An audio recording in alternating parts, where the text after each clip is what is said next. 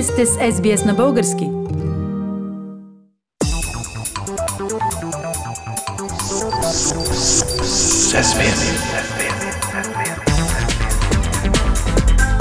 Акценти на седмицата.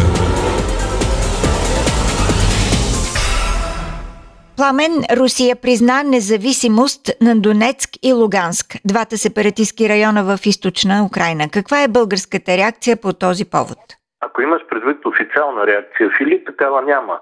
Дори в първите часове, след като Путин разпореди пълномащабно военно нахлуване в Украина. За разлика от целия свободен свят, който не просто реагира и вече започна да налага санкции, България мълчи. Все пак има думи на българския премьер и на президента по темата, както и декларации в парламента.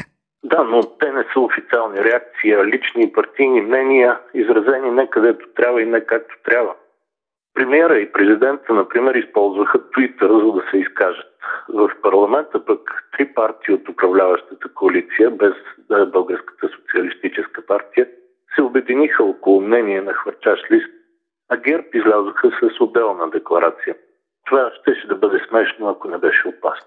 Все пак, какво каза премьерът Петков за руската агресия в Украина? Каза, че България осъжда решението на руския президент да признае Донецк и Луганск, че подкрепяме териториалната цялост на Украина и ще говорим в един глас с Европейския съюз. Това звучи като ясно и категорично мнение. Не, Фили, не може лично мнение в Твитър да бъде позиция на България. Все пак, трябва да има решение на правителството и съответен документ. А какво каза президента Радев по темата? Докато в твита на Петков все пак има три важни елемента. Посочване на агресора, заявка за съпричастност с Украина и връзка с международното право, то според Румен Радев признаването на двете републики обрича на провал усилията за деескалация на конфликта в региона и води до нарастване на напрежение. Но това не е лъжа, нали? Не, лъжа не е, но е твърде свободен полет над повърхността на нещата. Поне да беше споменал Румен Радев, че за деескалация работи целият свободен свят, а Русия се грижи само за ескалацията.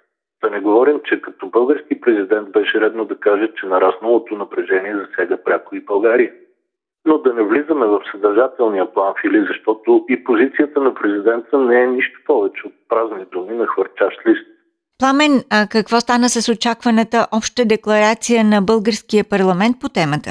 Остана си очаквана. Три от управляващите партии, продължаваме промяната, има такъв народ и демократична България, прочетоха текст, който сочи Путин като отговорен за събитията, подкрепя независимостта и целостта на Украина – и декларира подкрепа за санкциите от страна на Европейския съюз и НАТО. С е, санкциите точно е свързана и основната разлика с декларацията, представена от ГЕРБ, които говорят не за пасивна подкрепа, призовават Европейския съюз и НАТО да наложат възможно най-тежки санкции на Русия. Добре, какви са позициите на останалите три партии БСП, Движението за права и свободи и Възраждане? За БСП не знам, Фили, но те или подкрепят новата руска агресия в Украина, или още чакат е, техните кукловоди да им кажат как да реагират. Движението за права и свободи закъсня, но те обясниха, че просто са очаквали парламента да има обща позиция. Техната реакция иначе е практически идентична с тази на продължаваме промяната и ГЕРБ. А от Възраждане пък е, казаха, че няма да приемат обща декларация на парламента, която осъжда Русия – и на свой ред осъдиха Украина за засилване на напрежението. Пламен, а знае ли се каква е обществената реакция в България на случващото се в Украина?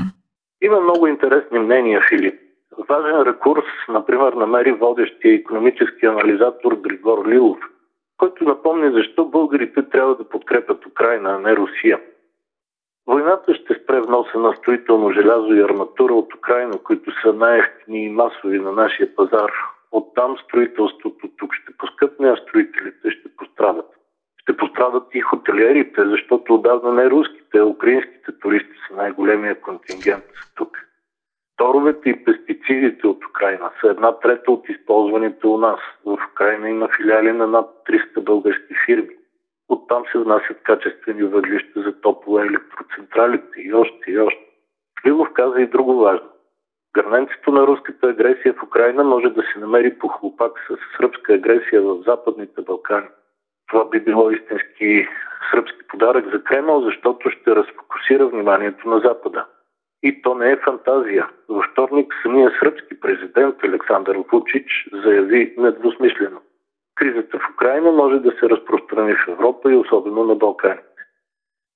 Иво Инджев пък повдигна въпроса за заплахите, свързани с огромното руско малцинство, заселено през последните години в България и припомни, че точно такива малцинства се използват от руската имперска политика като претекст за различни атаки.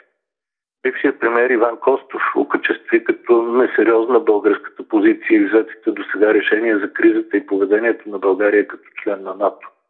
Ние сме част от колективната система за сигурност и трябва да сме категорични в това. Да се говори, че ще подготвим за собствената си защита някакъв отделен български полубатальон, въоръжен с българско оръжие и изцяло под българско командване е несериозно, каза Иван Костов. И прав, Фили, крайно време е да започнем да гледаме истината в очите и да реагираме съответно, а не да се смешаваме и да чакаме бурята да отмине. Този вид бури никога не отминават тук така. И доказателството дойде още в сряда срещу четвъртък през нощта, когато руската армия нахлу масирано в Украина. Политически акценти на седмицата с Пламен Асенов. Харесайте, споделете, коментирайте. Следете SBS на български във Facebook.